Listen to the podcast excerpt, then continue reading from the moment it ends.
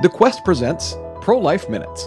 Healthcare providers should care about health, right? Why then has Planned Parenthood's actual women's healthcare services dropped over 72% in the last 10 years? Abortion is not healthcare. Abortion kills. Planned Parenthood is the largest abortion provider in the United States with 700 abortion facilities, and in the 2019 fiscal year, they ended 345,672 innocent American lives. This is an increase of 13,000 in the last year and 25,000 over the last two years. To put that in context, that is about half the population of Washington, D.C. Why then does the United States government continue to send the millions of taxpayer dollars in funding and grants year after year?